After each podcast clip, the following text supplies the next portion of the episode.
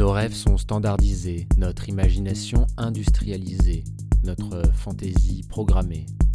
Nous ne sommes capables de concevoir que des systèmes hyper outillés d'habitudes sociales, adaptés à la logique de production de masse. Nous voici à l'âge des hommes-machines, incapables d'envisager dans sa richesse et dans sa concrétude le rayon d'action offert par des outils modernes et maintenus dans certaines limites. Dans l'esprit de ces hommes, nulle place n'est réservée au saut qualitatif qu'impliquerait une économie en équilibre stable avec le monde qu'elle habite. Dans leur cervelle, nulle case ne s'offre pour une société libérée des horaires et des traitements que lui impose la croissance de l'outillage. L'homme-machine ne connaît pas la joie placée à portée de main dans une pauvreté voulue. Il ne sait pas la sobre ivresse de la vie. Société où chacun saurait ce qui est assez serait peut-être une société pauvre. Elle serait sûrement riche de surprises et libre. Ivan Illich, la convivialité. Je m'appelle Siri, mais vous le saviez déjà. Everyone here would like to be the next Google. There will always be a version of Facebook that is free. This is surveillance. La France va prendre le tournant de la 5G parce que c'est le tournant de l'innovation. We've seen the potential, now we get the fear. Senator, we run ads. The web does not have to stay the way it is. Je suis désolé. La convivialité. En voilà une traduction discutable pour l'ouvrage d'Ivan Illich, paru en 1973 et intitulé en anglais Tools for Conviviality, les outils de la convivialité. Car il s'agit bien ici de parler du rapport que les individus entretiennent avec leurs outils. C'est pourquoi aujourd'hui je pose cette question en ces mots de convivialité technologique, de notre rapport à ces outils technologiques et à leur influence sur notre vie et sur nos sociétés. Ivan Illich est un penseur atypique qui nous a quittés il y a tout juste 20 ans. C'est un penseur radical et il est partisan d'une très stricte décentralisation des savoirs et du pouvoir, notamment en ce qui concerne l'hôpital ou l'école. Cette dernière ne sait produire que des cancres, nous dit-il. Mais ce qui m'intéresse tout particulièrement chez Illich, c'est qu'on lui doit surtout d'avoir forgé ce concept d'outil convivial, d'un outil qui ne serait pas uniquement tourné vers la performance et l'efficacité, mais également vers la préservation de l'environnement, des compétences humaines et du sens d'une action individuelle porteuse d'autres valeurs et émancipatrices. Ce que je voudrais voir avec vous aujourd'hui, c'est pourquoi Illich propose donc un point de départ intéressant pour penser notre rapport aux nouvelles technologies, pour répondre aux enjeux éthiques et techniques qui se posent à nous aujourd'hui. Car comme il le dit, passer de la productivité à la convivialité, c'est passer d'une valeur technique à une valeur éthique. C'est un excellent point de départ, tout particulièrement parce que Illich lui-même nous présente cet ouvrage comme une méthode pour penser la technologie, pas comme un recueil figé autour d'idées et de recettes toutes faites. Cet ouvrage est littéralement fait pour qu'on se l'approprie, pour qu'on l'utilise dans un cadre technologique donné, au-delà de la situation particulière dans laquelle il est écrit. Illich publie lui en 1973. Il n'avait alors qu'un aperçu très limité sur ce qu'allait devenir l'informatique. Le web n'existait pas encore. Gates et Jobs n'étaient pas encore des entrepreneurs réputés et Zuckerberg n'était lui-même pas né. Mais cela ne l'empêche pas d'avoir une pensée complexe sur le développement technologique, notamment ce qu'il appelle l'expansion des méga-outils, et il jette un éclairage précieux sur le mouvement technologique contemporain. Ce que je vous propose donc ici, c'est vraiment une introduction à cet ouvrage et non une analyse exhaustive ni une étude comparée globale avec le mouvement technologique. C'est plutôt une invitation à la réflexion, une invitation peut-être à vous faire vous-même votre propre idée en vous plongeant dans cet ouvrage clair, pédagogue et relativement court. Mais rentrons dans le vif du sujet, en partant du constat problématique que fait Illich, notamment ce qu'il appelle le double seuil technologique. Le premier seuil concerne le moment où l'outil va répondre au problème pour lequel il était conçu. Le second concerne le moment où l'outil en question va poser davantage de problèmes qu'il n'apporte de réponse. Pour lui, je cite, Passer un certain seuil, l'outil, de serviteur, devient despote. Et il poursuit. Dans un premier temps, on applique un nouveau savoir à la solution d'un problème clairement défini. Et des critères scientifiques permettent de mesurer le gain d'efficience obtenu. Mais dans un deuxième temps, le progrès réalisé devient un moyen d'exploiter l'ensemble du corps social, de le mettre au service des valeurs qu'une élite spécialisée, garante de sa propre valeur, détermine et révise sans cesse. Pour Illich, une société conviviale est donc une société où la gouvernance des outils permet à chaque individu de se l'approprier et non d'en être un utilisateur forcé, où chaque utilisateur peut s'émanciper à travers son utilisation de l'outil et non pas en déléguant la compréhension et le contrôle à une minorité d'experts.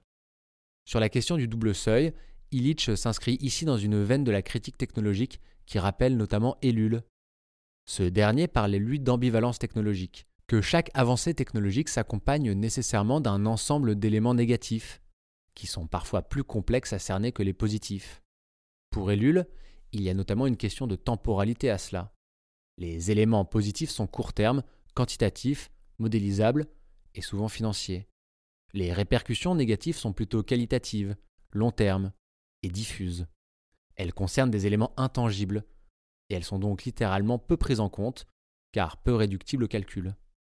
Je reviens à nouveau à Illich et vous donne une première définition de ce qu'il appelle un outil juste, convivial, à l'inverse d'un outil surefficient qui aurait franchi ce second seuil de développement. Je cite L'outil juste répond à trois exigences. Il est générateur d'efficience sans dégrader l'autonomie personnelle. Il ne suscite ni esclave ni maître. Et il élargit le champ d'action personnel. L'homme a besoin d'un outil avec lequel travailler, non d'un outillage qui travaille à sa place. Il a besoin d'une technologie qui tire le meilleur parti de l'énergie et de l'imagination personnelle, non d'une technologie qui la service et le programme. Illich prend la voiture comme exemple d'un outil qui a franchi ce double seuil. La voiture a permis de désenclaver des lieux, de permettre à des personnes de se déplacer, de bénéficier de nouvelles opportunités, de se retrouver. Mais aujourd'hui, les émissions de gaz à effet de serre liées à la voiture, sa production et bien sûr à la conduite sont une partie importante du réchauffement climatique. Le béton des routes a envahi le monde et les gens perdent un temps inouï bloqués dans des embouteillages. On gagne sa vie pour pouvoir se payer la voiture qu'on nous vend dans les abribus et qui nous permet d'aller travailler, d'en payer l'essence et de payer l'assurance. D'outil convivial et émancipateur, la voiture devient une menace, menace environnementale, menace pour les individus. Illich est assez sévère. La question que l'on pourrait appeler un effet de seuil technologique est donc la racine du problème selon Illich. Passé ce seuil, la situation va se détériorer à différents niveaux L'outil despote, comme il dit, va poser différentes menaces. Il en relève cinq dimensions particulières que nous allons discuter. Une menace sur l'environnement, une menace sur l'autonomie des individus, une menace sur la créativité des individus, une menace liée à la polarisation des savoirs et du pouvoir concernant l'outil, et enfin une dernière sur ce qu'il appelle l'obsolescence. Se protéger face à ces menaces, c'est préserver ce qu'il appelle l'équilibre multidimensionnel de la vie humaine, nous reviendrons à différents moments sur cette question d'équilibre qui est au cœur des préoccupations d'Illich. Et on est très proche de certaines philosophies antiques, d'un équilibre précaire qui est à trouver entre un manque et un excès. Et cette notion d'équilibre est intimement liée à celle de limite. Donc tout d'abord la première menace, la plus visible, celle sur l'environnement. La dégradation de l'environnement se comprend aisément d'elle-même, et Illich, à l'image d'autres de ses contemporains comme le couple Meadows René Dumont ou encore Ellul prévenaient déjà, il y a donc 50 ans, des conséquences environnementales d'un développement technologique massif et illimité, et de la nécessité donc de penser un équilibre avec le monde qui nous entoure. Équilibre qui passerait par poser des limites à la croissance, croissance qui est simplement celle du PIB et qui ne mesure qu'une valeur économique. On pense notamment à l'ajout d'indicateurs de développement complémentaires. Autant de questions qui restent évidemment toujours d'actualité aujourd'hui. Les quatre autres menaces concernent davantage l'impact du mouvement technologique sur les individus. Et c'est ici que j'aimerais m'attarder. Tout d'abord sur ce qu'Illich appelle l'autonomie. Cette question s'ancre pour lui dans la constitution de ce qu'il appelle des monopoles radicaux d'outils surefficients. Un monopole radical n'est pas lié à une entreprise qui posséderait un monopole sur un produit, mais plutôt à un produit technologique précis. Un produit dont on ne peut plus se passer, avec lequel on est obligé de faire avec et auquel on va déléguer des tâches à mesure qu'il se perfectionne. On rompt alors l'équilibre entre savoir-faire et efficacité. À mesure qu'on délègue des tâches, on perd à la fois la capacité de faire par nous-mêmes et on en vient à dépendre de l'outil qui fait à notre place sans pouvoir refaire par nous-mêmes. Déléguer le faire devient alors la première étape à la dégradation de notre capacité à faire. Je cite Illich. L'outil peut croître de deux façons. Soit il augmente le pouvoir de l'homme, soit il le remplace. Dans le premier cas, la personne conduit son existence propre, en prend le contrôle, la responsabilité. Dans le second, c'est finalement la machine qui l'emporte.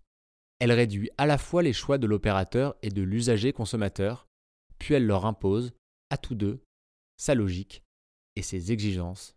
La question de la constitution des monopoles radicaux s'accentue avec la question de la complexité des outils et de leur contrôle par une poignée d'experts. À l'heure du développement technologique et de l'informatique, Illich prévoit même la question de la double délégation que nous avons déjà évoquée, à savoir que ces experts vont ensuite déléguer à la machine certaines tâches. Je cite encore Illich. Sous le nouveau règne de l'ordinateur, le citoyen abdique tout pouvoir en faveur de l'expert, seul compétent. Et de poursuivre, bientôt ce sera à l'ordinateur de décider des idées, des lois et des techniques indispensables à la croissance. Dans notre contexte de déploiement d'outils d'intelligence artificielle, cette réflexion sur l'autonomie est intéressante car ces produits s'apparentent de plus en plus à ce qu'il appelle un monopole radical, un produit dont on ne peut plus se passer. Mais comme ces outils ne maîtrisent qu'une réduction quantitative du réel, on en vient à suivre leurs recommandations uniquement sur ces critères quantitatifs. Et comme on l'a déjà vu à plusieurs reprises, on perd alors en autonomie dès lors qu'on suit uniquement un outil quantitatif et ses recommandations. Car on perd notre capacité à nous fixer un objectif, une finalité qui dépasserait ce cadre quantitatif. Cette focalisation extrême sur le quantitatif est bien antérieure au développement de l'intelligence artificielle, et on voit bien comment ces services représentent plutôt l'apogée d'une idéologie plutôt qu'une révolution dans la façon de penser. La logique d'efficacité et de rentabilité est devenue écrasante on ne peut pas penser ou planifier un projet sans entrer dans cette logique, ce qui renforce d'autant plus la nécessité de faire appel à ces outils. Un autre exemple que je ne vais pas non plus trop élaborer mais que j'aimerais simplement vous soumettre est le réseau social. Difficile aujourd'hui de se passer de ces outils pour votre entreprise, vos relations familiales, la planification de votre vie. Pourtant, on est obligé d'obéir à leur code, à leur façon de fonctionner, obligé d'essayer de trouver comment faire le poste qui surnagera, dans le flot algorithmiquement conçu de vos contacts. Et à mesure que l'on délègue, on perd en compétences mais aussi en créativité, en imagination. Et c'est le troisième point soulevé par Illich. Pour démarrer ce point sur la menace qui pèse sur la créativité des individus, je voudrais évoquer une récente étude publiée dans le journal Nature sur la mobilité urbaine. Une équipe de chercheurs, notamment de l'Institut de Santa Fe aux États-Unis, ont travaillé sur un modèle d'intelligence artificielle pour optimiser les flux de mobilité dans les grandes villes. Interrogé par le journal Le Monde, l'un de ses auteurs, Geoffrey West, a particulièrement bien résumé le problème de la collaboration avec la machine soi-disant intelligente. Je le cite. Ma crainte, pour la science des villes et pour la science en général, est qu'on en arrive à utiliser une machine boîte noire pouvant répondre à tout si vous la nourrissez suffisamment en données cela encourage à ne plus penser. Ne plus penser, se contenter d'exécuter les recommandations émises par des machines automatiques, des logos artificiels dopés aux données et capables de mettre en musique efficacement un réel réduit à des phénomènes. Voilà le risque qui pèse sur les individus qui les utilisent et en bénéficient. D'autant plus à mesure que, comme on vient de le voir avec la notion de monopole radical, ces services se déploient dans l'intégralité des domaines et semblent incontournables. Ce qui est frappant quand on rapproche ce problème avec Illich est qu'il parle lui de la surprogrammation des individus utilisateurs. C'est-à-dire que face à des outils surefficients, l'individu n'est plus qu'un utilisateur de la machine, la suit, sait la mettre en marche, sait lire les résultats. Et il n'est finalement que programmé pour suivre ce résultat. Il n'est ni autonome, ni créatif. C'est un savoir-faire médiatisé par l'outil. Et comme le dit Illich, on n'apprend plus par nous-mêmes ni avec d'autres, mais on apprend par l'outil. Cela est d'autant plus renforcé par le fait que l'outil sur-efficient est un outil qui s'est petit à petit surcomplexifié. L'usage des outils est donc lié à une surspécialisation. Et se maintenir à niveau dans cette course effrénée est très difficile. même pour les concepteurs. Encore une fois, il est ici capital de faire la différence entre l'utilisateur et le concepteur de l'outil. Du côté des utilisateurs, Illich se montre assez visionnaire sur cette massification de l'utilisation de ces outils et de l'explosion de ce que Graeber appelle les bullshit jobs et Kazili les travailleurs précaires du clic et de la gig économie. Je cite Illich. De nouvelles classes de sous-consommateurs et de sous-employés sont à compter parmi les inévitables sous-produits de la croissance industrielle. La question des experts est-elle plus complexe La question est de savoir si la course qu'ils mènent pour rester à la page est vaine et si la délégation à la machine ne les supplantera pas totalement. Et c'est ce qui nous amène à la quatrième menace, la polarisation du savoir et du pouvoir. La question du déséquilibre du savoir et du pouvoir est en effet essentielle chez Illich. Encore une fois, il ne faut pas confondre l'utilisateur et le concepteur de l'outil. Seuls les concepteurs des outils d'IA, et encore c'est discutable, peuvent se targuer d'avoir doté l'outil de son nomos, de la loi qui guide son action. La plupart des utilisateurs ne sont pas du tout en capacité de rendre compte de ces outils. Illich résume cela de façon assez limpide quand il parle de la polarisation croissante du pouvoir. Je cite Sous la poussée de la méga-machine en expansion, le pouvoir de décider du destin de tous se concentre entre les mains de quelques-uns. Et comme Anders parlait de l'homme sans monde pour évoquer cette masse d'individus qui surnagent dans un monde qu'il ne crée pas, Illich parle lui de ces masses majoritaires qui sont contraints d'utiliser ces outils sans les comprendre, ni les concevoir, ni en être responsables, mais en prenant le risque de voir une dégradation de leur autonomie et de leur créativité. Pour Illich, et je cite encore, Une société conviviale est une société qui donne à l'homme la possibilité d'exercer l'action la plus autonome et la plus créative, à l'aide d'outils moins contrôlables par autrui. Pour lui, le téléphone était un bon exemple d'un tel outil convivial, au-delà d'ailleurs de sa complexité, car il pensait, je cite, qu'aucun bureaucrate ne pourra fixer d'avance le contenu d'une communication. Reste à savoir si cela est encore vrai aujourd'hui. Et on touche ici du doigt encore la question de l'intentionnalité inhérente à l'utilisation et à la conception des outils technologiques, de savoir s'il n'existe pas un antagonisme entre les intentions des concepteurs de l'outil et celles de l'utilisateur. À l'heure d'un mouvement technologique qui promeut de nombreux outils soi-disant gratuits, il existe en effet une incompatibilité entre ces intentions. Incompatibilité qui est liée au fait qu'il existe une dichotomie entre utilisateurs et clients de ces produits, qui n'ont pas nécessairement les mêmes objectifs, les mêmes intentions. C'est pourquoi le téléphone d'Illich est foncièrement différent de notre réseau social actuel. Sur ces nouveaux outils, le contenu de la communication, comme dit Illich, est largement manipulé pour répondre aux intérêts du concepteur de l'outil, de son client réel, mais jamais de son utilisateur. Dans notre logique économique, on voit comment cette polarisation a été accentuée par l'hybridation avec le capitalisme. Le phénomène de polarisation est une conséquence de la concentration des ressources, de la consolidation d'un secteur entre quelques compagnies. Être conscient de cette hybridation, c'est aussi voir que remédier à cette polarisation passera davantage par une remise en cause des logiques économiques plutôt que technologiques. Enfin, le dernier point est sur ce qu'il appelle l'usure, l'obsolescence. Illich critique cette accélération du remplacement des outils technologiques, remplacement guidé par le besoin de croissance et de consommation, selon l'adage que tout ce qui est nouveau est nécessairement mieux.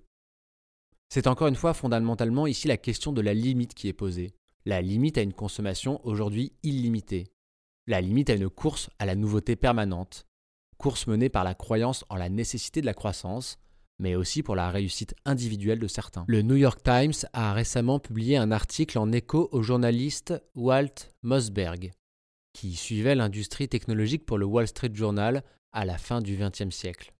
Ce dernier avait fait paraître son premier article sur la frustration liée à l'utilisation de certains ordinateurs, qui se complexifiaient et dont il était déjà difficile de suivre le rythme d'évolution. Et cela à l'inverse des idéaux de la contre-culture américaine, et des premiers promoteurs des technologies qui y voyaient avant tout la possibilité d'une libération personnelle. Quelques 30 ans plus tard, le New York Times se pose à nouveau la même question. Pourquoi vouloir à tout prix créer toujours plus de complexité, plus de gadgets, plus de mouvements, et donc plus de frustration? On voit bien ici que la question pour les producteurs n'est pas tant la facilité dans l'usage que la capacité de proposer toujours des nouveaux produits. Pour le journal américain, le monde de la tech semble bien loin de la préoccupation des fameux 99% pour se concentrer sur ses propres ambitions, plus précisément sur la gadgetisation de tout et sur leurs indicateurs financiers et la valorisation de leurs entreprises. L'article mentionne aussi la volonté de former un écosystème, selon le terme consacré, pour se protéger de la concurrence. Il moque très largement Apple. C'est étonnant comme il est facile d'utiliser un produit Apple avec un autre produit Apple et comment vouloir y intégrer un produit d'une autre marque peut se révéler être une tâche herculéenne. Cette course technologique, cette usure programmée et accélérée depuis 30 ans dans l'univers informatique crée, en conséquence, une double frustration. Tout cela sur fond de croyance dans la consommation. Illich balance cela de façon assez cinglante.